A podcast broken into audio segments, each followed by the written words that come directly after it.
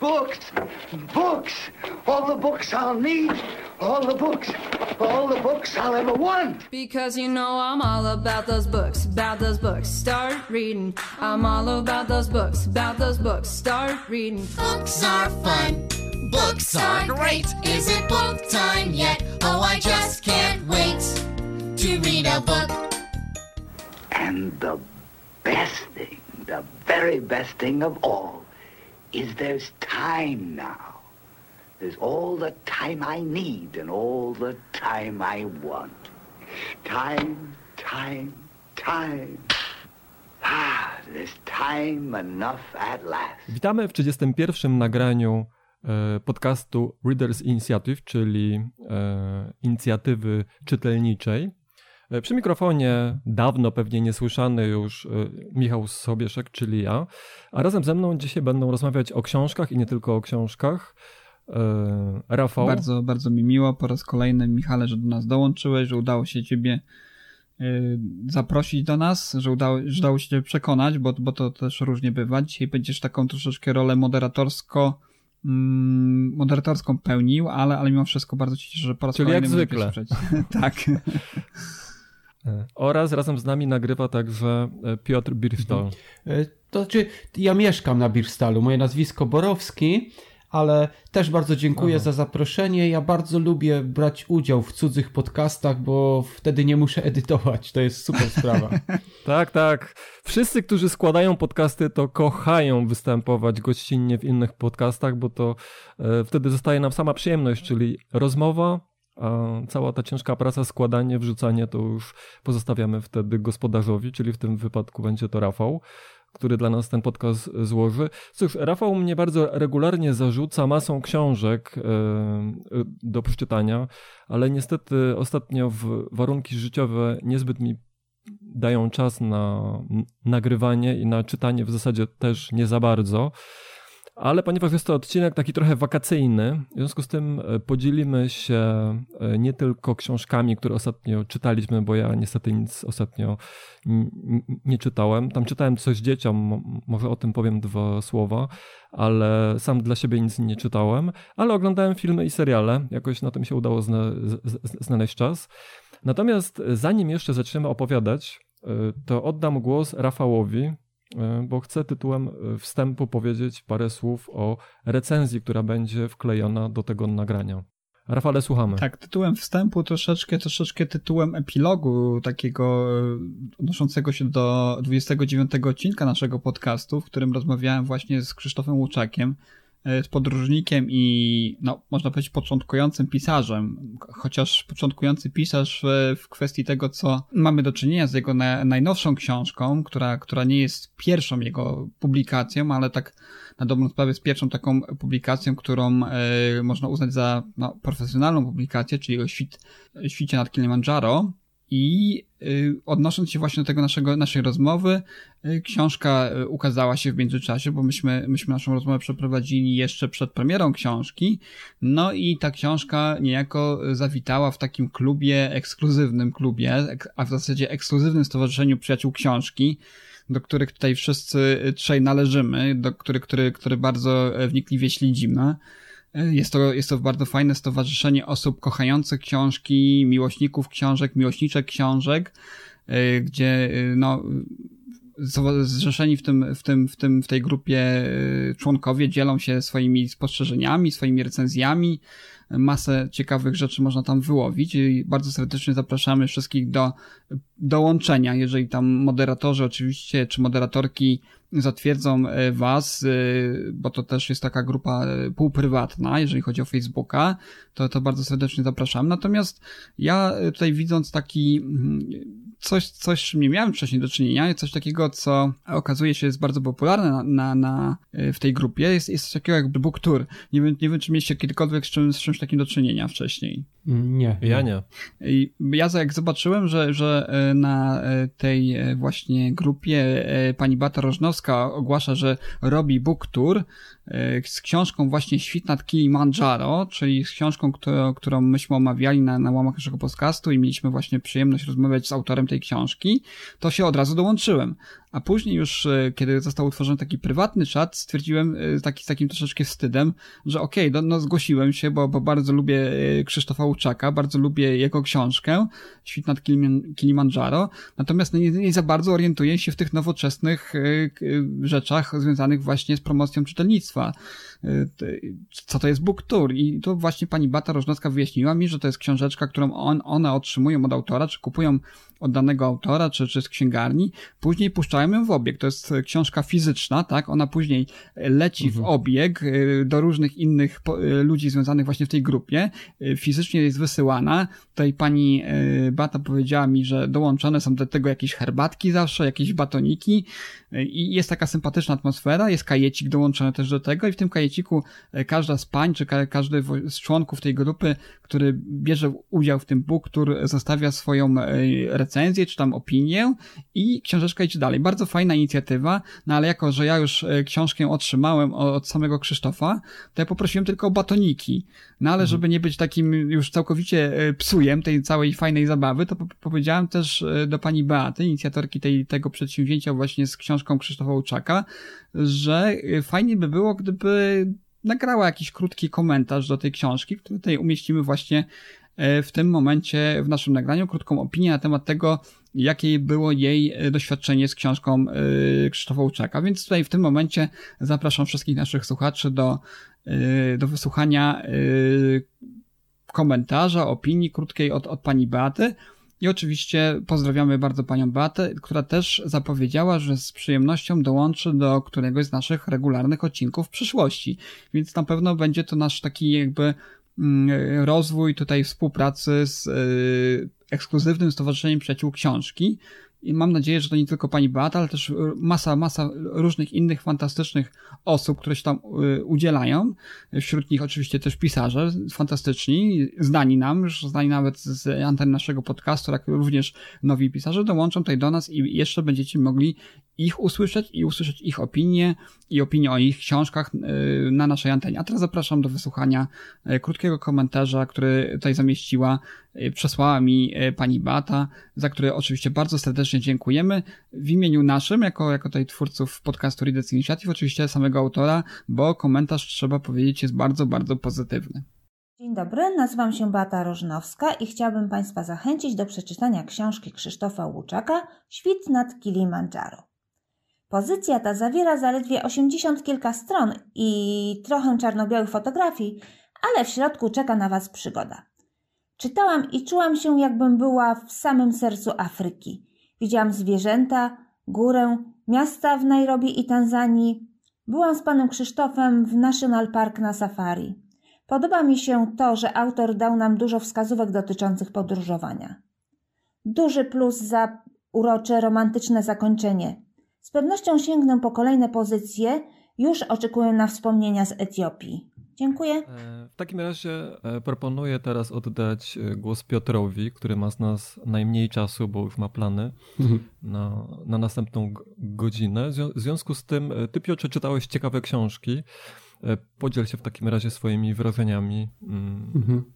To znaczy, wiesz co? Ja myślałem, żeby najpierw zacząć od tego, o czym ty mówiłeś, bo ty mówiłeś, że obejrzałeś teraz tą najnowszą ekranizację Niewidzialnego Człowieka i mi się wydaje, że to jest taka super okazja do tego, żeby nawiązać do ojca science fiction, jakim jest Wells, bo Wells napisał wiele książek, ale najsłynniejsze z nich to są Wyspa doktora Moreau, gdzie mamy naukowca, który, który tworzy jakieś twory, który robi doświadczenia, które psują, nie wiem, rzeczywistość i ten wątek został wielokrotnie ekranizowany i to dosłownie, i to w troszeczkę zmieniony sposób.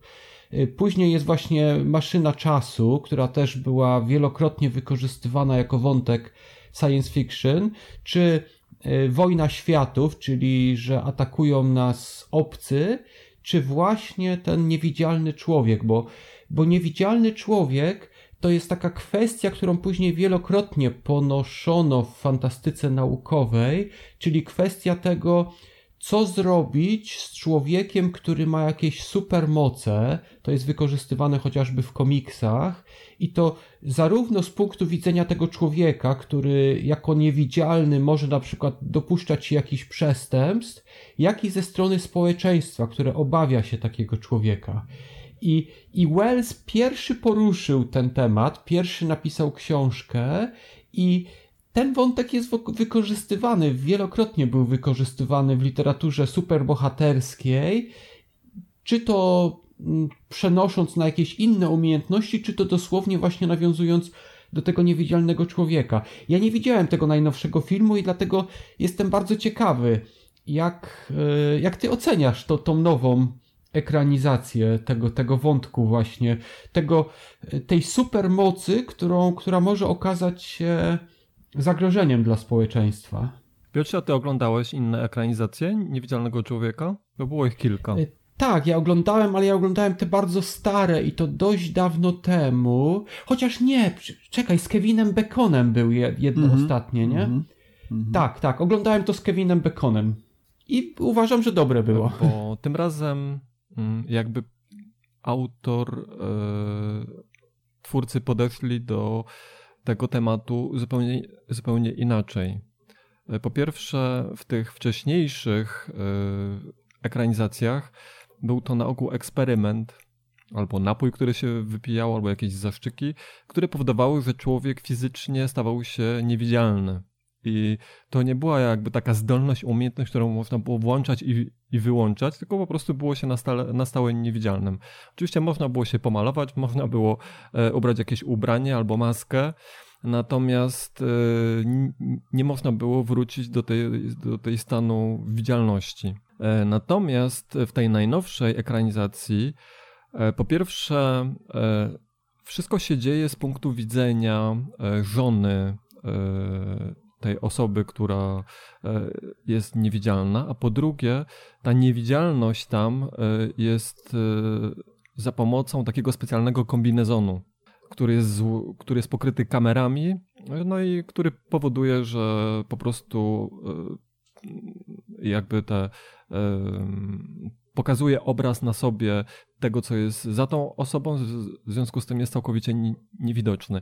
Ale ten kombinezon można wkładać i zdejmować. W związku z tym e, jest, jest to zupełnie inaczej niż w tych wcześniejszych ekranizacjach. A po drugie, tak jak mówiłem, wszystko jest z punktu widzenia e, tej żony tego, e, tego wynalazcy. I na początku filmu, i to nawet przez tak połowę filmu chyba, czy nawet trochę dłużej, to zarówno widzowie, jak i wszyscy, całe otoczenie tej e, żony, on, on, ona się nazywa Cycylia, e, nie wiedzą, czy to wszystko się dzieje w jej głowie, czy ona sobie tylko wyobraża, czy po prostu zwariowała i twierdzi, że jej mąż potrafi być nie, nie, niewidzialny, czy faktycznie, czy faktycznie jest to prawda. E, ten mąż jest osobą e, taką bardzo agresywną, która mm, całkowicie ją sobie podporządkowała psychicznie i, fizycznie. I film się zaczyna, to jest jedna z pierwszych scen, jak ona w końcu zbiera się na odwagę i ucieka od niego. Natomiast w dalszej części filmu właśnie e, ten, on stara się ją doprowadzić do e, skraju wytrzymałości psychicznej, e, tak żeby właśnie wszyscy myśleli, że, że ta Cecylia jest wariatką i tak naprawdę to nie istnieje żaden niewidzialny człowiek. Natomiast film jest całkiem udany, podobał mi się. Jest taki bardziej psychologiczny.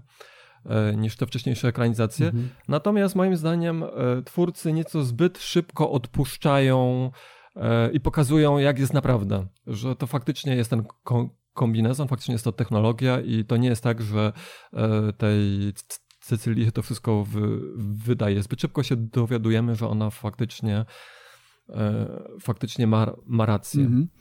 Natomiast film polecam. Uważam, że to w zasadzie z tych wszystkich ekranizacji, które ja oglądałem, bo było ich trochę więcej, e, no to jest to jedna, myślę, z Mhm. najciekawszych, e, z najciekawszych podejść do tego tematu. Jak miał kiedyś okazję, to, koniecznie obejrzyj. Dla mnie to jest y, troszeczkę tak wykluczające tą, tą o, ogólną ideę w zasadzie y, tych wszystkich rzeczy, o których mówiły, mówiły te książki z, z tego okresu, prawda? Bo zarówno, no to, to, jest, to, to jest pewien nurt, tak? Wells wpisywał się w pewien nurt opowieści o y,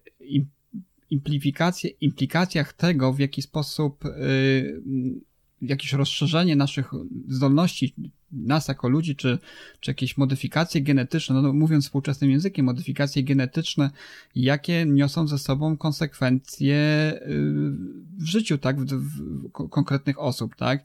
Ten oryginalny, niewidzialny człowiek to, była, to był proces nieodwracalny, zresztą to się wpisywało, jeżeli chodzi o ekranizację, mhm. to się wpisywało tak. w pewien nurt specyficznego rodzaju horroru, który, który dominował właśnie w latach 60., ja doskonale pamiętam jeszcze Muchę z Vincentem Price'em chociażby, też ogromny, ogromny dramat też, prawda, mhm. z bohatera. Tak. Frankenstein, prawda, też ekranizacje liczne i też, też nurt powieści, który też pokazała nam bohatera, którego przemiana w potwora, no nominalnie w potwora była nieodwracalna również, tak? I ten oryginalny, niewidzialny człowiek Wellsa, on też opowiadał nam o tym, o, o, tych konsekwencjach, też o tych profitach oczywiście, o tych rzeczach, które dzięki tej niewidzialności ten, ten, ten niewidzialny człowiek może zyskać, ale też coś, z czego to, to z czego ograbiało ta, ta naturalna zdolność ograbiała z pewnego rodzaju człowieczeństwa te, te, te postaci, prawda? Więc niewidzialny człowiek mógł zrobić wszystko w zasadzie, tak? Zresztą w, w filmie, o którym wspomniał, wspomniał Piotr mhm. z Kevinem Baconem jest scena gwałtu, prawda? O ile dobrze pamiętam, bo już dawno tego filmu nie widziałem. Tak, zgadza się. Znaczy molestowania chyba, gwałtu tam chyba nie ma. Tam bardziej molestowanie takie. Nie, nie wiem, czy pamiętacie w tym filmie, tą, w tej scenie właśnie e, gra Rona Mitra. Tak.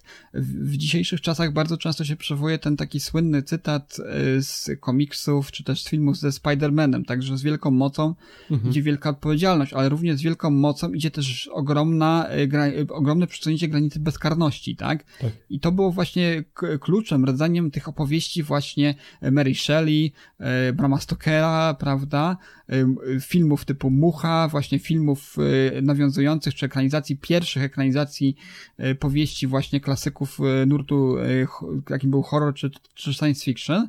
I tutaj, nie wiem, ja też tego filmu nie widziałem nowego. Ja widzę, że tam jest Elizabeth Moss, czyli, czyli aktorka znana z Handmaid's Tale, czyli, czyli opowieść podręcznej, tak? Ja, ja bardzo ją lubię. Ona tam yy, świetnie gra, jest świetna aktorka dramatyczna moim zdaniem i, i jeżeli tutaj o tym mówi, że ona gra żonę tego głównego bohatera, to, to jest idealna moim zdaniem aktorka do, do takiej właśnie roli ale z drugiej strony trochę mnie niepokoi ta kwestia tego kombinezonu, czyli ta moc, która jest zbywalna, tak? Czyli można jej mhm. użyć tylko wtedy, kiedy się jej chce użyć. Y, no, pewnie też w jakimś stopniu, nie wiem, nie, tak jak powiedziałem, nie, nie widziałem filmu, ale też w jakimś stopniu ona uzależnia głównego bohatera, prawda, od jej używania. Natomiast, y, no, y, ideę fix właśnie tych, tych, tych oryginalnych kwestii właśnie związanych z przemianą czy też nadaniem bohaterom nadnaturalnych zdolności było to, że te, te zdolności były niezbywalne, tak? Czyli brało się je z całym dobrodziejstwem i z całym przekleństwem inwentarza, tak na dobrą sprawę. Więc tutaj troszeczkę mhm. wydaje mi się, że y, powiedziałeś, że to jest najlepsza swoim zdaniem ekranizacja, ale wydaje mi się, że gdzieś tu y, może się ten sens tego, tego całego, tej całej przemiany głównego bohatera, czy tego tragedii właśnie, jaka się wiąże z przemianą, z, z taką, z taką właśnie, takim upgrade'em, prawda, niejako bohatera, może troszeczkę się to gubić w tym, w tym nowym, w tym nowym wydaniu. Rafał, ale niekoniecznie, bo zobacz, wiesz, to jest ten problem.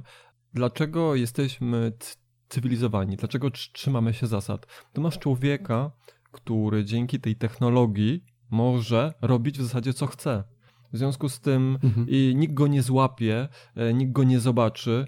E, w związku z tym, wiesz, e, co, co go może utrzymać w ryzach? Tylko jego wewnętrzna moralność, o ile ją ma. No to właśnie, właśnie o to, to, o czym mówiłem, czyli to uzależnienie, prawda? Czyli jeżeli coś nam idzie łatwo, prawda? Jeżeli znajdujemy sposób, zresztą to jest też y, bardzo y, fajna taka trawestacja tego, co myślimy o, o świecie takim pozbawionym pewnego rodzaju zasad, tak, na dobrą sprawę. Jeżeli ktoś wkroczy w światek przestępczy, prawda, lub uzależni się od jakiegoś środka psychotropowego, prawda, to nagle wydaje mu się, że to jest lepsza droga, łatwiejsza droga do osiągnięcia pewnego stanu albo psychicznego, albo też stanu, no, statusu te, pewnego rodzaju, tak?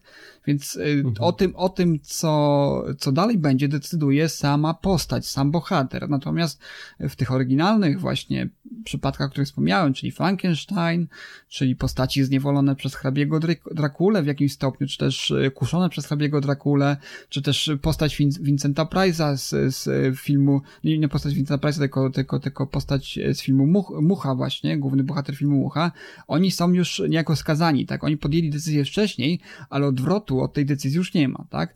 Tu, mhm. według tego, co mówisz, tak, tak. w tej nowej wersji jest powrót. Tego elementu tak. nie ma tutaj. Jest możliwość powrotu, mhm. tak, do, tak. do, do, do stanu wyjściowego. To jest uzależnione od wolnej woli i decyzji człowieka, tak. czyli od siły tego charakteru, mhm. tak. To, to jest troszeczkę to, co mi się kłóci mhm. z, z, ogólnym, z tym, z tym pierwotnym wydźwiękiem powieści yy, Wellsa, tak? No tak, ale wiesz co, minęło już tyle czasu od tej powieści, było tyle ekranizacji, mniej lub bardziej wiernych. W związku z tym ja uważam, że właśnie dobrze, że próbuje się czegoś nowego i innego podejścia do tego tematu. Mhm, tak. Ja się też zgadzam z tym, bo w zasadzie ten wątek, że ta niewidzialność daje ci pewną władzę, że ty możesz zrobić coś złego. Y, to na przykład, ja nie oglądałem tej nowej wersji, ale w tej, w tej wersji z Kevinem Baconem, tam była kwestia na przykład podglądania kogoś, nie? Czyli my w zasadzie, no, myślę, że żaden z nas nie podgląda nikogo, ale się nasuwa takie pytanie, gdybyśmy byli bezkarni w tej kwestii, i mogli robić, to jest jakaś władza. Możesz zabrać czyjąś prywatność, ktoś sobie nie będzie zdawał sobie z tego sprawy. Możesz dopuszczać się wielu złych rzeczy, takich jak podglądanie, czy jeszcze gorszych, i nikt nie będzie w stanie cię ukarać. To jest pewna władza, pewna umiejętność, którą niestety można by źle wykorzystać, i mi się wydaje, że, że właśnie to pokazuje nasz charakter bo zobacz, kiedy my jesteśmy słabi i nie robimy złych rzeczy, to tak naprawdę nie wiadomo, czy my nie robimy tych złych rzeczy. Bo nie możemy, dlatego, czy dlatego, że... bo nie chcemy. Zgadza się. Tak, tak to, są, tak. to są tak naprawdę mhm. sytuacje, na które, znaczy wiesz, y, sprawy, na które można sobie odpowiedzieć tylko wtedy, jeśli faktycznie nastąpi ta zmiana. E, ja niedawno oglądałem z synem taki film, e, jest to bajka, co prawda, animacja, Megamind, nie, nie wiem czy, czy oglądaliście.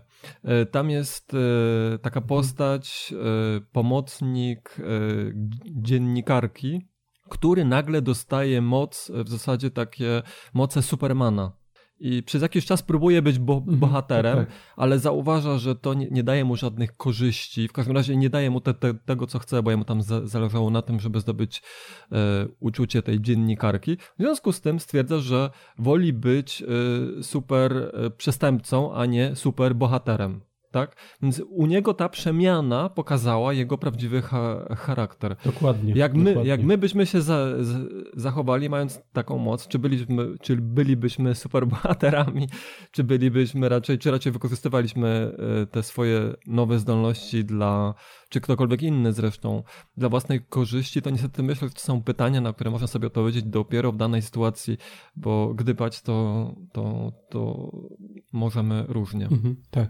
I w zasadzie Wells nawiązywał do tego, bo książka Wellsa mi się wydaje, że ona jest troszeczkę nudna, że te wersje, które my mamy filmów, które są pokazane, one są ciekawiej pokazane, bo w tej wersji Wellsa do takiego przyjaciela przychodzi ten niewidzialny człowiek, opowiada mu swoją historię i ten przyjaciel wydaje go policji, ponieważ obawia się, że ten niewidzialny może wykorzystać to do czegoś złego. Tak, pamiętam. I, I w zasadzie tam jest właśnie ta kwestia poruszona. Z jednej strony tej osoby, to co Rafał mówi, bo tam on w zasadzie on się nie może cofnąć do normalnego życia, on już jest niewidzialny na stałe, czyli stał się jakby takim potworem, to jest nieodwracalne, ale z drugiej strony właśnie reakcja społeczeństwa, które obawia się kogoś z taką mocą, który ma taką. I, I wydaje mi się, że to chyba sprawiło, że ta książka, zobaczcie, została wydana w 1897 chyba, czyli to już ponad 130 lat jest, jest jeszcze ekranizowana. Zobaczcie, ta historia jeszcze nie straciła na swojej wartości, nie? Znaczy, wydaje mi się, ten et etos niewidzialnego człowieka w jakiś sposób e, cały czas jest na nowo, tak jak powiedziałeś, Piotrze, to jest, to jest kurczę, fajne, fajne spostrzeżenie, że on gdzieś cały czas jest e, przetwarzany przez, no obecnie przez kino, kino czy też przez komiks, prawda, od samego od samego chociażby zarania, tak? No to, to ta najnowsza ekranizacja to jest bliższa bardziej temu, co, co mamy w przypadku y, doktora Jekylla i mistera Hyda, tak? Roberta Louisa Stevensona, tak? Czyli bohater w, jaki, w jakimś mhm. stopniu y, sam podejmuje decyzję, tak? Która część natury bierze na nim górę. Oczywiście zarówno eto, y, etos niewidzialnego człowieka, jak i też tej, tego Jekylla i Hyda też został przetworzony przez komiks, prawda? Mamy przecież niesamowitego Hulka, tak? Ale, ale ta, ta, ta, ekranizacja z tego, co mówi Michał, to ona jest bliższa właśnie powieści Stevensona niż temu, co mamy u samego Wellsa. Zresztą sam Wells y, nie jest kojarzony generalnie, wiesz, w takiej pamięci yy, masowej jako, jako, jako twórca niewidzialnego człowieka. Wells to oczywiście e, Wojna mhm. Światów, Wells to oczywiście Wehikuł Czasu, tak. ale niewidzialny człowiek, no to mało kto kojarzy, nawet dzisiaj e, oglądając ekranizację, to mało, mało kto zdaje sobie sprawę, że to jest jedna, jedna z nowel e, Herberta George'a Wellsa, tak, więc na dobrą sprawę, tak jak tak mówisz, no, mhm. no nie jest pewnie, z pewnością to nie jest najwybitniejsze jego dzieło, ale też miarą wybitności dzieła nie jest tylko to, jakie ono jest, tylko w jaki sposób ono się odciska w pamięci w popkulturze, tak? I, i, i ten, ten, ten motyw mhm. jest cały czas obecny. I co potwierdza też yy, najnowsza ekranizacja jest atrakcyjny dla, dla twórców, yy, którzy chcą w jakiś takim bardziej postmodernistyczny sposób podejść do tego, mhm. do tego pomysłu. Tak, tak. Ja, ja uważam, wiecie, że, że słusznie się Wellsa nazywa ojcem, yy, ojcem science fiction i u, u mnie, u Wellsa jest mhm. najciekawsze to, że on tych książek, on tych historii nie pisał dla samego pisania science fiction. Każda jego książka zawiera jakąś głębszą myśl, bo na przykład Wojna Światów, on tam krytykuje kolonializm, czyli on po prostu odwraca sytuację. Mhm. Pomyślcie sobie, biali ludzie, którzy tam jedziecie do Afryki, gnębicie e, czarnych ludzi. Co by to było, gdyby nagle tutaj wylądowały istoty z z Marsa i was tak traktowały, jak na przykład Belgowie traktowali tam e, czarne osoby w Kongu, nie? Czyli, czyli to jest to, albo na przykład w wehikule czasu tam jest kwestia tej nierówności pomiędzy ludźmi, którzy mają fabryki i tymi, którzy pracują w fabrykach. Mhm. Czyli to były historie, w których on omawiał problemy, które były, i te historie były w zasadzie dla niego motorem do przedstawienia jakiejś kwestii, którą on chciał poruszyć, a, a, a te historie żyją do dzisiaj.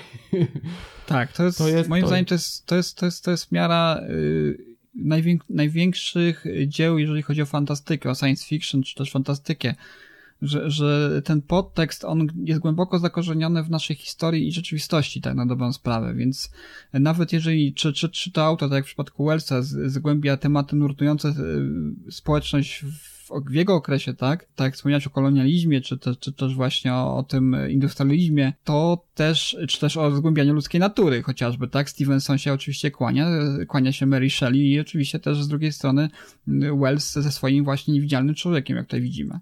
Więc to, to, to wszystko jest wciąż żywe i to jest właśnie, dla mnie to jest właśnie cechą naj, najlepszej fantastyki, tak?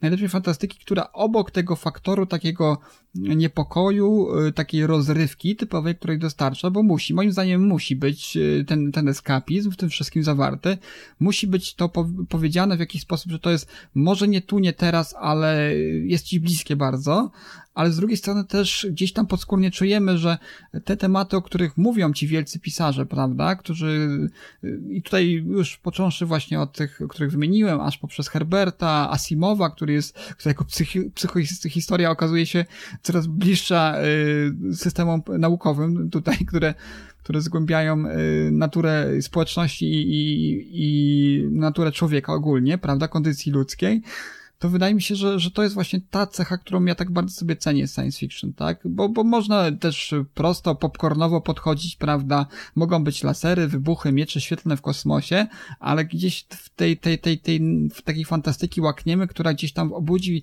czy poruszy w naszej, w naszej duszy tą, y, ten, ten dzwonek taki troszeczkę niepokojący, troszeczkę drażniący, ale jednocześnie też zmuszający do refleksji. No i wydaje mi się, że taką, taką też nowelką był Niewidzialny Człowiek, prawda? I chyba widzimy to do tej pory, obserwując to, w jaki sposób y, podchodzi się do interpretacji tego, tego, tego dzieła. Dobrze, tak? mhm. Rafale, Dokładnie. może oddamy jednak głos jeszcze Piotrowi, bo Pi- Piotrowi się już czas kończy, a Mhm. jednak chciałbym usłyszeć, e, co on sądzi o Mhm. e, biografii babcia Chmiela, czyli Tarabanie w Barbakanie.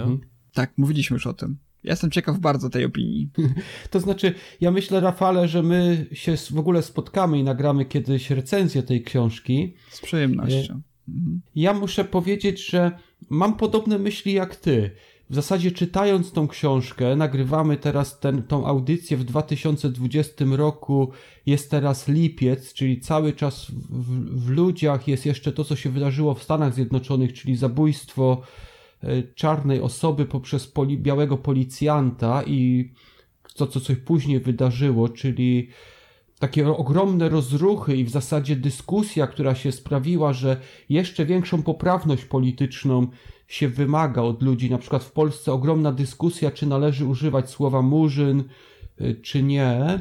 I y, tutaj, jak czyta się właśnie papcia Chmiela, to no to to jest biografia człowieka, który żył przed wojną i który używa wielu słów, które na przykład dzisiaj są niepoprawne politycznie. Tam mamy na przykład sytuację e, tego, że na przykład robi się dowcipy żydowskim sąsiadom, czy używa się słowa cyganie. Dzisiaj też w zasadzie jest to dość niepoprawne politycznie, powinno się używać Romi, a tam jednak on opowiada o cyganach, bo to jeszcze był, był okres, kiedy cyganie jeździli ze swoimi taborami. On opisuje też swoje doświadczenia z młodości. Ja muszę powiedzieć, że ja pamiętam jeszcze, jak ja byłem młody, ja pamiętam jeszcze ten okres, to było zanim komuniści nakazali cyganom osiedlenie się, Romom osiedlenie się.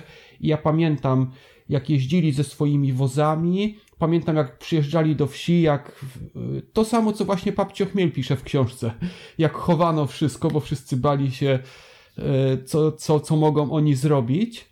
Jest to ciekawa rzecz I, i ciekawe było też, powiem Ci, na przykład w kwestii Żydów, bo tam bardzo dużo Żydów były, bo przecież w Warszawie była cała dzielnica, ulica Nalewki, gdzie mieszkali Żydzi, to dzisiaj w zasadzie nie istnieje tam ten świat. Ciekawe było to, że z jednej strony na przykład z tych Żydów troszeczkę się śmiano, kiedy oni mieli to święto szałasów, to tam oni im kota spuszczali, Tak. na, na, żeby ten szałas im zburzyć. E, A z drugiej strony, na przykład, kiedy mieli wesele, to zapraszali Żydówki, które przygotowały tam najsmaczniejsze potrawy żydowskie na, na wesela.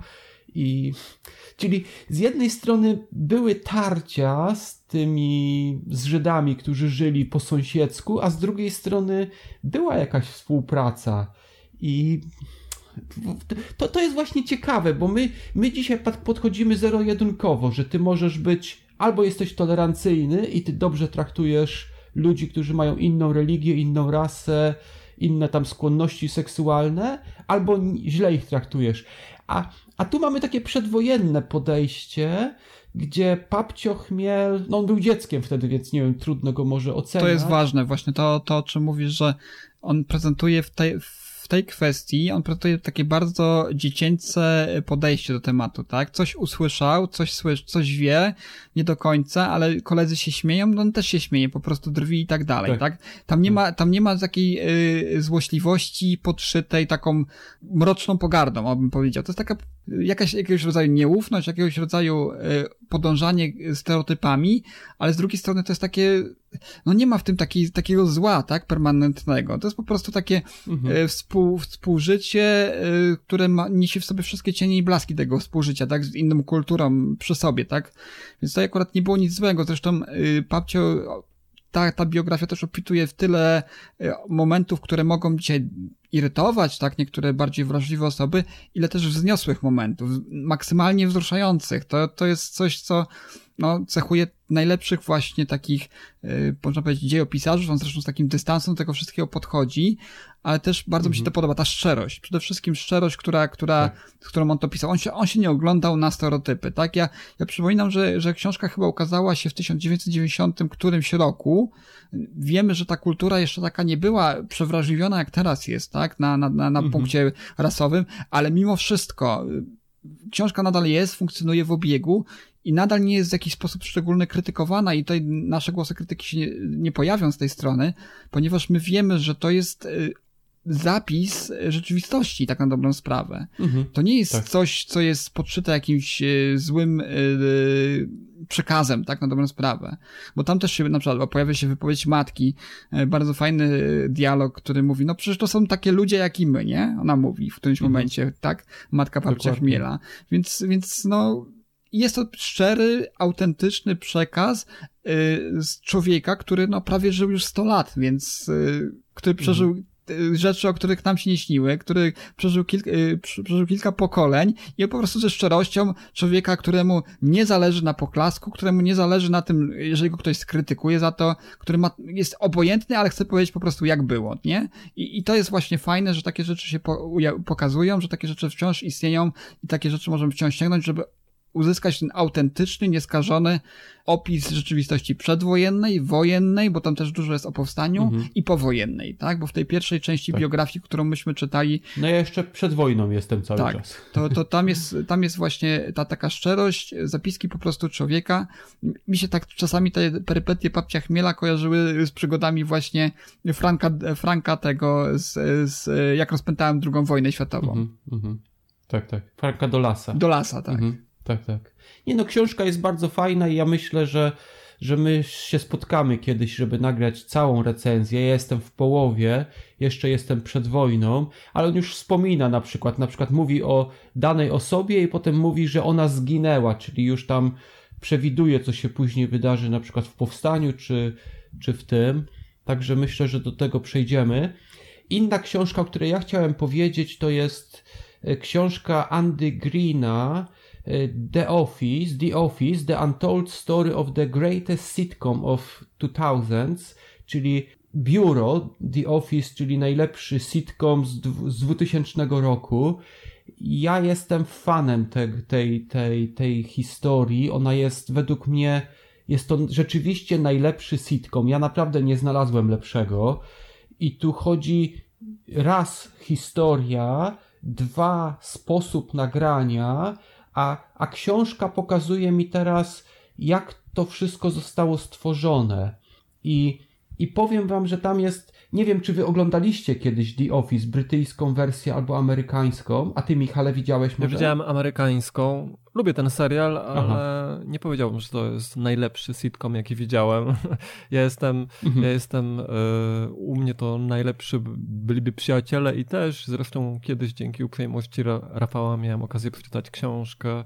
A niedługo wychodzi nowa, nowa wersja albumowa, e, znaczy nie, nie tej samej książki, ale zupełnie nowa e, książka w Polsce z lekkim opóźnieniem, bo to też pewnie związane z koronawirusem, ale wychodzi fantastyczny przewodnik po odcinkach. Także wszystkie odcinki będą pisane, taki album, też wydawnictwo Cinque Non chyba wydaje to. Także ja też teraz za chwileczkę będę w Polsce, to będę polował gdzieś tam w księgarni, żeby go nabyć, bo on w e-booku nie wychodzi, bo to jest takie super e, wypasione wydanie, także tutaj tak tylko zajawiam. W każdym razie książka była świetna i też było właśnie dużą przyjemnością dla mnie poczytać, jak to wszystko było tworzone, jak to się wszystko zaczęło, w ogóle nagrywanie, Mhm. postacie, tworzenie po postaci, pisanie scenariuszów, było to bardzo ciekawe i przypuszczam, że tak samo dla ciebie, skoro e, The Office jest dla ciebie takim Mhm. najlepszym serialem, to, to też książka o tym, myślę, była... To znaczy, wiesz co, jeżeli miałbym porównywać z przyjaciółmi, przyjaciele to nie jest w zasadzie jakaś specjalna historia. To jest po prostu grupa ludzi, którzy po prostu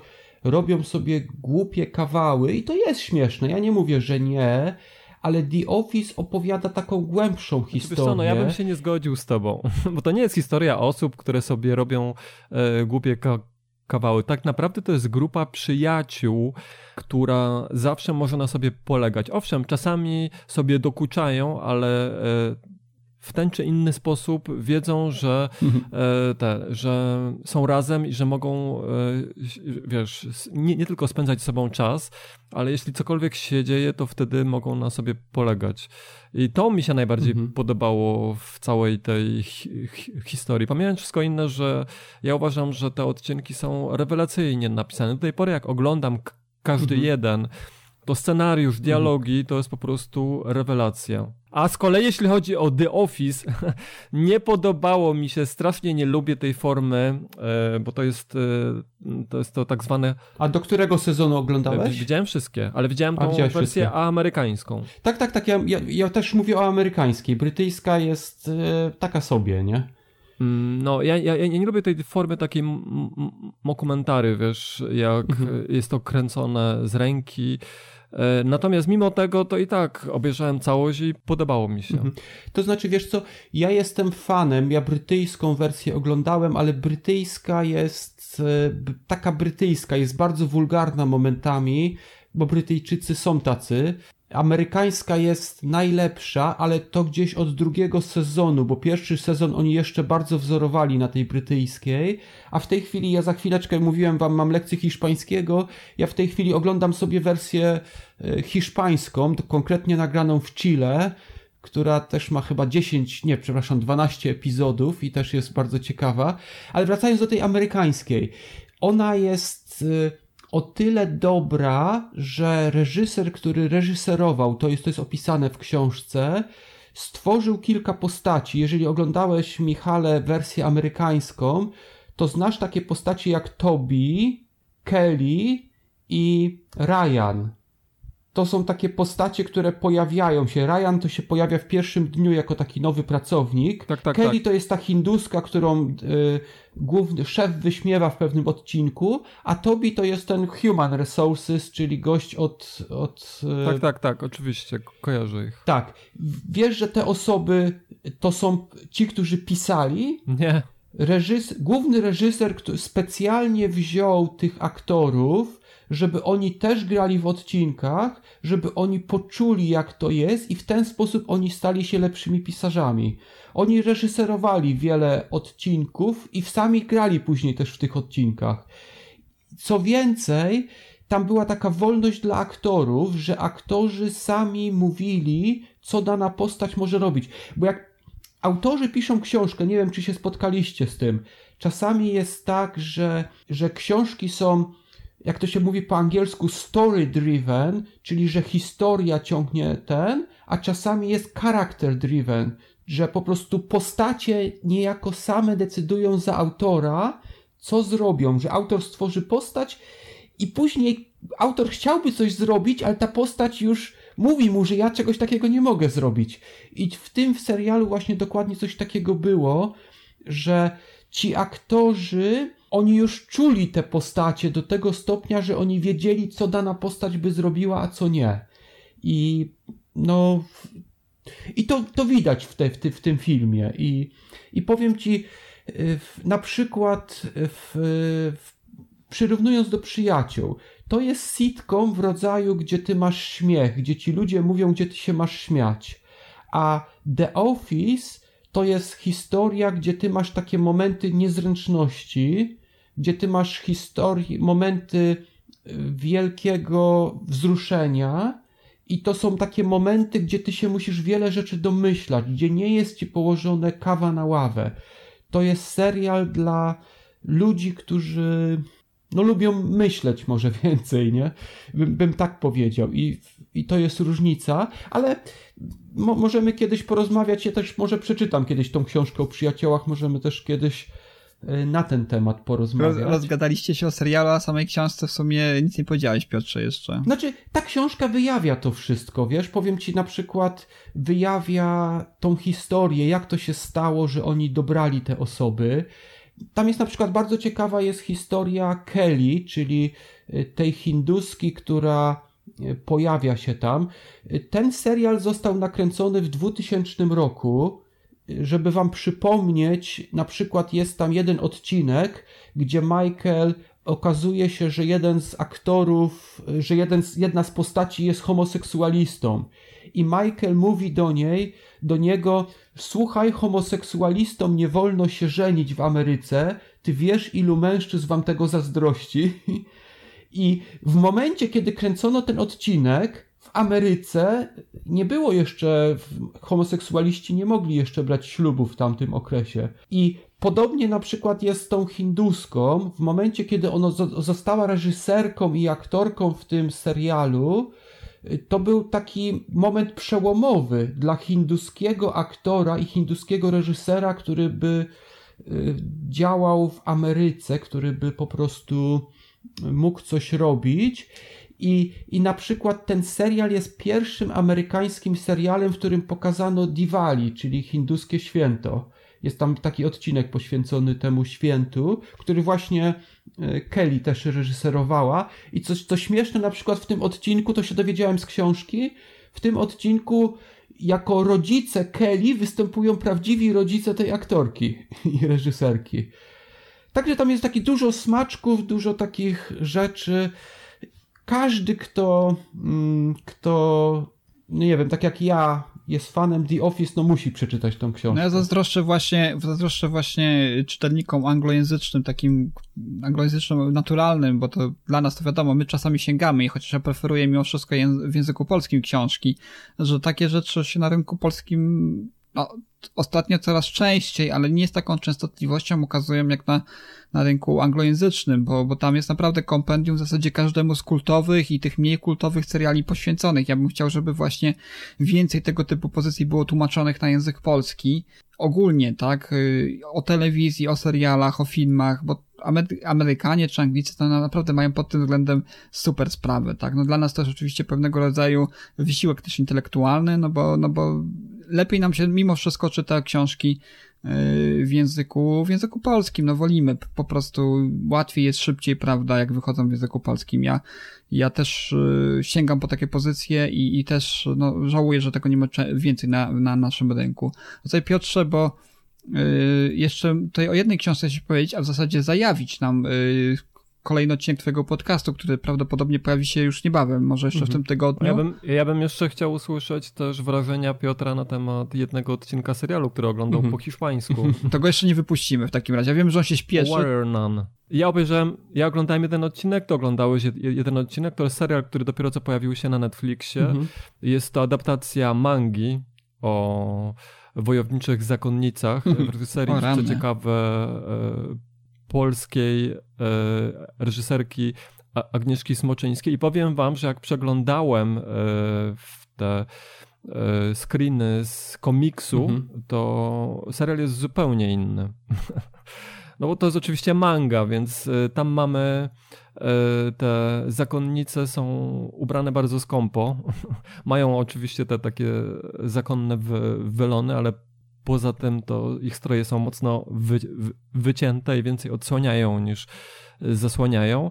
Natomiast y, z tego, mhm. co ja oglądałem, ale to może ja powiem później, to serial jednak wygląda zupełnie inaczej. A jak tobie się podobał y, ten pierwszy odcinek, który ty oglądałeś? To znaczy, ja nawet nie wiedziałem, zobacz, że to jest, że to jest na jakiejś mandze opartej, chociaż rzeczywiście to ma sens, bo ja bym powiedział, że to jest skrzyżowanie E, zakonnic, takich, czyli tych katolickich, z mniszkami buddyjskimi.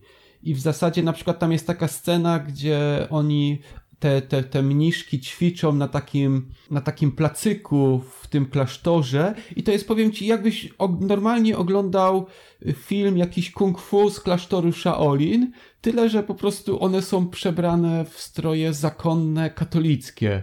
I czyli i dla mnie to jest takie właśnie skrzyżowanie, nie wiem, jakiegoś mm, filmu mm, takiego właśnie katolickiego, nie, nie wiem jak to powiedzieć, właśnie z, z, z tym skrzyżowaniem z, tym, z tymi klasztorami buddyjskimi tam, które, e, które były. I, I powiem ci, ja to oglądam po hiszpańsku. Ja, ja wszystkie seriale e, oglądam po hiszpańsku na Netflixie, bo ja stwierdziłem, że mi szkoda czasu, a kiedy oglądam coś po hiszpańsku, to zawsze mogę sobie powiedzieć, że ja się uczę czegoś. I na przykład z tego powodu nie obejrzałem serialu Dark, chociaż Dużo osób mi go zachwala, ale on niestety nie da się go, nie wiem z jakiego powodu, nie ma przetłumaczonego na hiszpański. A, a w tym serialu, no, aktorka jest naprawdę bardzo, bardzo ciekawą postacią, bardzo ładna dziewczyna jest zresztą i wydaje mi się tak dość naturalnie gra. Podobało mi się też, nie wiem jak to dalej rozwiną, podobało mi się też jej historia, ta początkowa, że to jest dziewczyna, która miała straszne przeżycia. Ona chyba nie chodziła z tego, co ja rozumiem. Nie, nie? ona była, te, ona była tetraplegikiem, była sparaliżowana. E, z, z, tego, co wiem, to nie umiała ruszać w ogóle żadną kończyną, ale w pierwszym odcinku e, tylko się o tym mówi i w ogóle się jej nie pokazuje, jak wyglądało jej życie sprzed e, tej przemiany, mhm. bo w pierwszym odcinku ona jest pokazana zaraz na początku, że już nie żyje. Później dostaje taki, taką metalową aureolę, którą, którą ten zakon chce na chwilę przy, przechować w jej ciele, bo wtedy ta aureola będzie, mm, jakby to powiedzieć, będzie trudniej ją jakoś zlo zlokalizować. Natomiast ta aureola po powoduje, że ona wraca do życia. Mhm. Wraca do życia i nie dość, że jest w pełni sprawna fizycznie, to jeszcze dostaje takie moce też. Na, pokazują tylko tyle na razie, że potrafi się e, teleportować przez obiekty materialne. No i bardzo silna też jest, nie? Bardzo tak, silna. Tak, silna, odporna. Aha, no i jeszcze się też bardzo szybko re regeneruje. Natomiast mhm. to jest sam początek z, w zasadzie pierwszego odcinka, e, a co, co będzie dalej, jak to będzie, wygląda, jak to będzie, będzie wyglądało dalej, trudno powiedzieć, bo ja zacząłem drugi odcinek, a cały obejrzałem tylko pierwszy.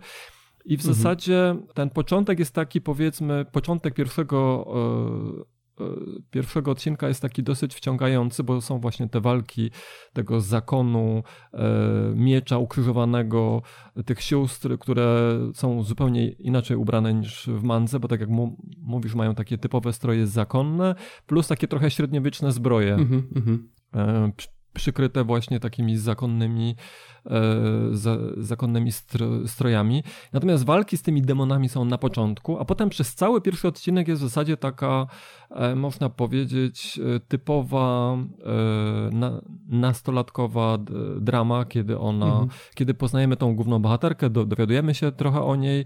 E, ona pierwszy raz poznaje w zasadzie, jak wygląda normalne życie, tak, bo do, do tej tak. pory jej życie wyglądało tak, że po prostu leżała w łóżku e, w jakimś do, domie opieki i nie miała kontaktu w ogóle ani z rzeczywistością, ani ze swoimi rówieśnikami. Więc o tym jest pierwszy odcinek. Czy w kolejnych odcinkach będzie nieco więcej akcji, czy cały serial będzie polegał właśnie na tym, mm -hmm. że tej akcji będzie raczej niewiele, a jakby główny ciężar będzie położony na e, relacje między bohaterami. Trudno po powiedzieć, jak to będzie dalej wyglądało. Mnie to tak umiarkowanie zachęciło, szczerze powiedziawszy. Wolałbym właśnie więcej tej akcji, mhm. więcej pokazanej walki, może coś więcej o tym zakonie, Aha. który wygląda dosyć interesująco, a nieco mniej jednak samej e, zgłębiania bo, bohaterki, chociaż mhm. tak jak mówisz, ona jest bardzo ładna, bardzo sympatyczna mhm. i bardzo taka ujmująca e, osoba. Ja myślę, wiesz, że, że właśnie będzie, sporo będzie tych wątków romantycznych, bo no nie, myślę, że nie bez powodu wybrano tak ładną dziewczynę i zaraz e, poznaje też tego chłopaka. Ja muszę ci powiedzieć, że mi się bardzo podobały ten moment, e, gdzie ona poznaje to życie. Mi się bardzo podobał na przykład ten moment, kiedy ona tańczy w tej restauracji do piosenki. Bardzo mi się podobał moment na plaży, gdzie ona ten piasek przysypywała. Kiedy pierwszy raz mogła sobie pobiec na plaży. Widać było, że faktycznie czuje tą przyjemność. E, co, coś, ja sobie, ja sobie pomyślałem wtedy, pamiętam, no tak, my to mamy na co dzień. Ja dokładnie ona, to samo pomyślałem. Ona pięknie pokazała, tak. że jak wspaniałe jest to, że można sobie po prostu pobiec. Mhm, mhm. Ja powiem ci, to, to jest właśnie to, że czasami nie doceniasz takich rzeczy, że po prostu położyć się na piasku, poprzesypywać sobie piasek pomiędzy palcami na plaży, no to jest takie nic. Bo to, wielokrotnie może to robiliśmy i, i to są takie niedoceniania, właśnie kiedy zobaczysz kogoś, kto tego nie mógł robić przez całe życie i teraz to może robić, to mi się wydaje właśnie z takim większym docenianiem wtedy się podchodzi i powiem ci, ten fragment mi się bardzo podobał. Czy właśnie tak jak ona skakała do tej muzyki tam. Powiem ci, i tą aktorkę właśnie fajnie dobrano, że ta radość, Bardzo fajnie. ta radość życia taka naturalna u niej była. Że Bardzo naturalna, zgadza się. w ogóle tam jest ten fajny motyw, jak ona skacze do basenu, a potem stwierdza, że pływać nie umie. Tak, no bo nie miała kiedy się nauczyć, Tak. prawda, skoro była e, sparaliżowana. Do, dokładnie tak. No jest to, jest to dosyć prze, przemyślane i tak jak mówisz, na tą aktorkę z przyjemnością się patrzy, ona gra bardzo naturalnie. Mhm. E, I sprawia takie bardzo sympatyczne wrażenie. No ja będę na pewno oglądał kolejne odcinki. No ja, ja zobaczę, wiesz, ja, ja mam tam parę seriali, szcz- szczególnie teraz oglądam The Office po hiszpańsku też, ale on jest w tej wersji chileńskiej, także mam nauczyciela z Chile hiszpańskiego, który mi tłumaczy y, te hiszpańskie słowa z Chile, bo one są troszeczkę inne momentami. Na przykład y, w, w, angielskim jest takie słowo posh, które oznacza człowieka, który jest wy, wykształcony i się obnosi z tym wykształceniem, na przykład mówi w specjalny sposób. I też takie słowo w Chile też jest odpowiednie y, właśnie do tego y, angielskiego posh i, i żeby to zrozumieć. Ale od czasu do czasu właśnie lubię obejrzeć sobie taki prosty film, gdzie takie są proste dialogi, gdzie łatwo coś zrozumieć i mi się wydaje, że to będzie ciekawe pod tym, pod tym właśnie względem, nie? Ja, jeżeli mogę, ja bym jeszcze chciał właśnie wspomnieć tak, ja nagrywałem teraz książkę Znaleźć czas e, z jej autorem, z Michałem Barczakiem. E, On jest z Bydgoszczy, mieszka w Bydgoszczy, w mieście, z którego ja pochodzę i to jest książka, e, w której on zebrał jakby swoje przemyślenia z innych książek, ale nie tylko z innych książek, ale także z doświadczenia na sobie własnym i z doświadczenia na swoich klientach. W tej książce jest opisana metoda GTD, czyli Getting Things Done, ale to jest taka jakby jego wersja. I, i my, myślę, że cie- ciekawa nasza rozmowa jest, bo my rozmawialiśmy y, chociażby o samej kwestii znalezienia czasu, poszliśmy troszeczkę w takich filozoficznych kierunkach. Czyli na przykład kwestia, co to jest czas. Bo, bo nie wiem, nie wiem co, co wy myślicie na ten temat, że y, czas to jest jedna z tych rzeczy, które naukowcy nazwali, które naukowcy potrafią mierzyć, ale tak naprawdę my do końca nie wiemy, czym jest czas. Ja myślę, że jeżeli ktoś by chciał, to może w notatkach umieścimy link do podcastu. Tam wiesz, bardzo dużo omawialiśmy na ten temat i myślę, że to było ciekawe. Ja ostatnią rzecz tylko chciałem, którą chciałbym poruszyć, y, to jest kwestia ogniem i mieczem. Bo my z Rafałem nagrywaliśmy ostatnio y, o Sienkiewiczu jego książkę w pustyni i w puszczy, bo taka duża krytyka była i, i tak dosyć, dosyć pozytywnie z Rafałem oceniliśmy w pustyni w puszczy i zaczęliśmy rozmawiać z Rafałem, że będziemy nagrywać audycję o, o reszcie książek, czyli szczególnie o trylogii. Ja się zacząłem przygotowywać. Myślałem, że się będę nudzić, ale Ogniem i Mieczem to jest super książka. Powiem wam, kolejny raz tego słucham. No i to jest książka, którą naprawdę warto posłuchać, ale wiesz co, Rafale, powiem ci, chyba mam większe problemy z Ogniem i Mieczem niż miałem z, w Pustyni i w Puszczy. W Pustyni i w Puszczy wydaje mi się, że jest poprawnie polityczna w tym sensie, że ona nie, nie daje jakichś wielkich przekłamań, że ona pokazuje świat w dość dobry sposób, ale powiem ci w ogniem i mieczem, tam jest raz kwestia przedstawienia Ukraińców, wydaje mi się bardzo negatywnie, co zresztą Kaczmarski w swojej piosence y, chociażby też opisywał, więc nie będę w to wchodził, ale o wiele gorzej jest chyba przedstawiona kwestia y, chłopstwa, bo w tej książce bardzo pozytywnie jest przedstawiona szlachta, która w tamtym okresie okropnie traktowała chłopów pańszczyźnianych i ci chłopi pańszczyźniani uciekali na Ukrainę i kozacy to między innymi są właśnie ci polscy chłopi, którzy uciekli na Ukrainę i oni tam się zukrainizowali. I e, historia jest bardzo ciekawa, bardzo mi się tego fajnie słucha, ale cały czas w głębi głowy mam tą myśl, że, że to polscy szlachcice będą tam walczyć i będą tak jak ten Jeremi Wiśniowiecki, nabijać na pale y, tych Ukraińców, wśród których są ci chłopi pańszczyźniani, którzy uciekli i no, powiem ci, mam chyba większy problem z tą książką, ale mimo wszystko podoba mi się. Fabuła jest świetna, znowu się wciągnąłem, ale cały czas z tyłu głowy mam tą myśl właśnie tej, tego złego przedstawienia y, tej strony ukraińskiej. Dzisiejsze nasze podejście ze świadomością, z całym tym bagażem wiedzy historycznej, jaki mamy, to, to, to y, najlepiej do Ogniem Mieczem, zresztą do całej trylogii Sienkiewicza podchodzi troszeczkę tak jak do E, książek George'a R. R. Martina, że to jest taka troszeczkę fikcja, trochę takie, no nie powiem science fiction, nie, nie powiem fantasy, ale jednocześnie, no, no nie jest to książka stricte historyczna, tak? Ja myślę, że, że to jest też e, dużo rzeczy to jest podporządkowane też e, czasom, tak, w jakim powstawała ta książka i czemu, czemu miały, miały one mhm. służyć, a z drugiej strony też takiemu temu faktorowi rozrywkowym, rozrywkowemu, tak, który, który też miał tych e, młodych ludzi, bo to, do nich to głównie była skierowana, generalnie do ludzi ogólnie, do Polaków tego okresu, że miał porywać w jakimś stopniu, tak, miał budzać emocje pozytywne, tak, jakoś podkreślać mit tej, no mit, no powiedzmy sobie szczerze, no tej, tej y, polskiej, y, prawda, tego polskiego honoru, nieugiętości, prawda, tych wszystkich cech, które my bardzo pragniemy, żeby, żeby wszyscy w nas widzieli i, i, i tak to te, tak, tak, tak, tak książka funkcjonuje dzisiaj. Ona, ona temu ma służyć, taką dobrą sprawę, tak? Więc y, jeżeli kto, kogoś coś oburza w tej książce, no to naprawdę trzeba brać to w duży nawias. Myśmy zresztą mówili o tym w przypadku Pustyni w Puszczy, tak?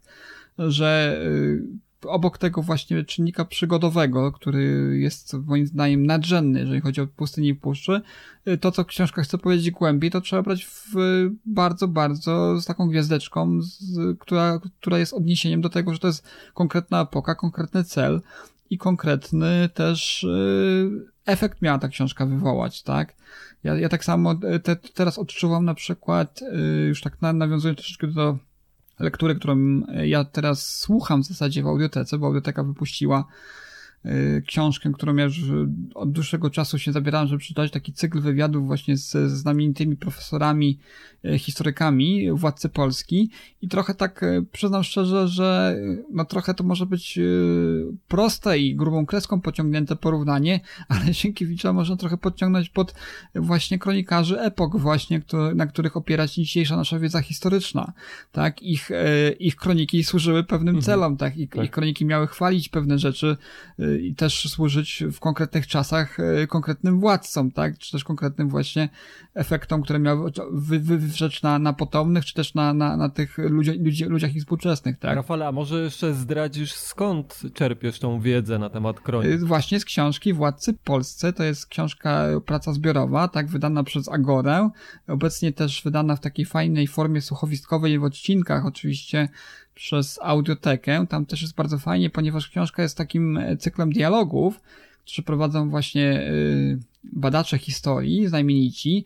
Zresztą cały pierwszy odcinek jest, że sobie włączycie na audiotece, to jest ogromna lista trwająca no pół godziny tego odcinka, wymieniająca mhm. cały, mhm. całą plejadę tych e, utytułowanych no, profesorów, którzy biorą udział właśnie w tym, w tych rozmowach o historii, o władcach Polski.